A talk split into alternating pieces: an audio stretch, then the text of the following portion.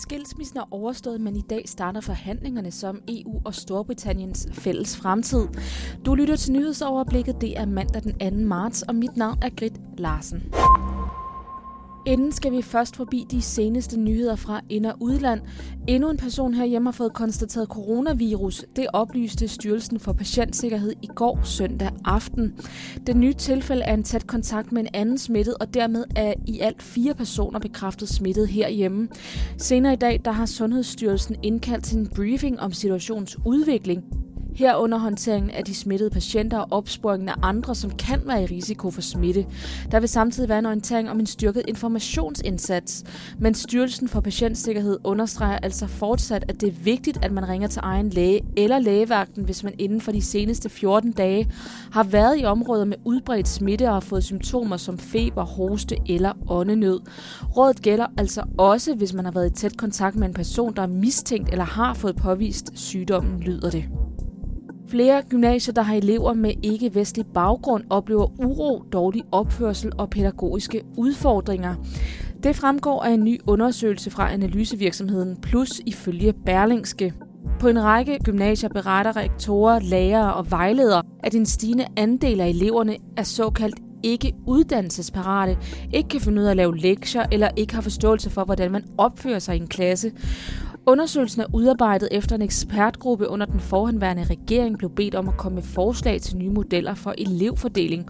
Og på den baggrund af de anbefalinger, så skal der altså nu forhandles på Christiansborg med undervisningsminister Pernille rosenkrantz Tejl i spidsen. Herfra vender vi blikket mod USA. Der trækker den ellers fremadstående Pete Buttigieg sig fra opgøret om at blive demokraternes præsidentkandidat. Det oplyste han i en tale til sine vælgere søndag aften lokal tid. Pete Buttigieg tog ellers den første valgsejr i demokraternes kamp om at blive udfordret til Trump, og fik også fine placeringer ved de følgende primærvalg. Men ved søndagens primærvalg i South Carolina endte han på en fjerdeplads. Pete Buttigiegs beslutning kommer få dage før Super Tirsdag, hvor der er over 1200 delegerede på spil i 14 delstater. Derfra kigger vi frem mod dagen i dag. Brexit har fyldt meget siden britterne valgte, at de ville forlade det europæiske samarbejde for snart fire år siden. Og da der i januar endelig faldt en udtrædelsesaftale på plads, kunne man måske tro, at det så var sidste kapitel i den sag. Men det var altså bare skilsmisseaftalen. De helt store forhandlinger om, hvordan Storbritannien og EU's forhold skal se ud i fremtiden, begynder nemlig først i dag. Og der er stadig rigeligt at diskutere, forklarer Lykke Friis, der er direktør i Tænketanken Europa. Men man mangler jo alt det med, hvordan man skal handle med hinanden, hvordan man også skal samarbejde på det sikkerhedspolitiske område. Så man kan sige, at øh, det, man blev enige om før jul, det var den nemme omgang. Nu kommer altså den virkelig vanskelige omgang. Der er jo allerede lagt i kakkeloven til nogle uhyre vanskelige forhandlinger. Og både den fortsatte handel med varer og finanser er to store knaster i forhandlingerne, men også de danske fiskeres mulighed for fortsat at fiske i engelske farvand er på forhandlingsbordet, selvom det hverken for britterne eller også har særlig stor økonomisk betydning, siger altså Lykke Fris. Der er, er meget symbolik i det, og naturligvis er der også arbejdspladser på spillet. Det her øh, andet for Frankrig, men jo også for Danmark.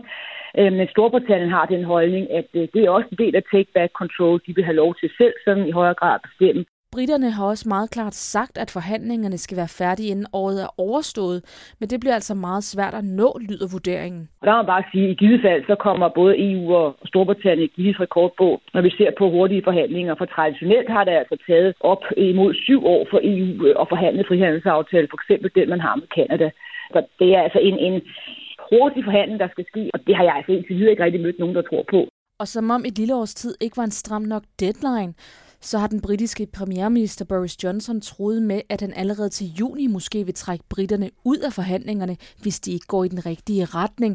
Det ser altså ud til at blive intense forhandlinger allerede fra første dag. Jeg har lagt op til sådan lidt kyllingeræs, hvor man har to biler, der skal brage mod hinanden, og så må man se, hvem der står i sidste instans så tør at køre videre, eller hvem der så hopper ud.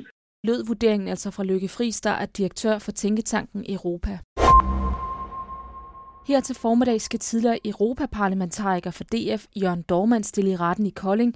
Her er en tiltalt for herværk, ulovlig tvang og forsøg på brugstyveri af et kamera fra en DR-fotograf.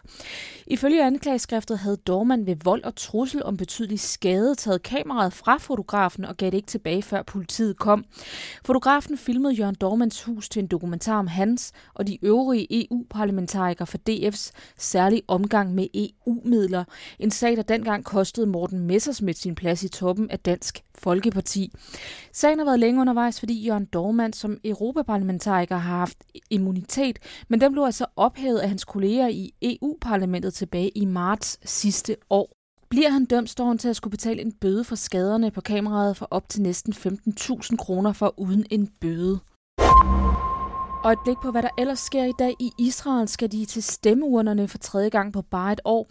Hverken den mangeårige premierminister Benjamin Netanyahu eller hans rival Benny Gantz har nemlig kunne samle et flertal bag sig ved de seneste to valg. Og så er det også i dag, at højesteret afsiger en dom i en sag, hvorvidt en pakkepige fra Kentucky Fried Chicken i Tilst skal have godtgørelse for videoovervågning på arbejdspladsen. Vi slutter med et blik på vejret. En overgang regn i de østlige egne, men ellers lidt eller nogen sol, men dog risiko for lokale byer i Jylland. Temperatur op mellem 5 og 9 grader, mens vinden bliver svag til jævn mest fra syd. Du lyttede til nyhedsoverblikket mandag den 2. marts. Mit navn er Grit Larsen. God dag.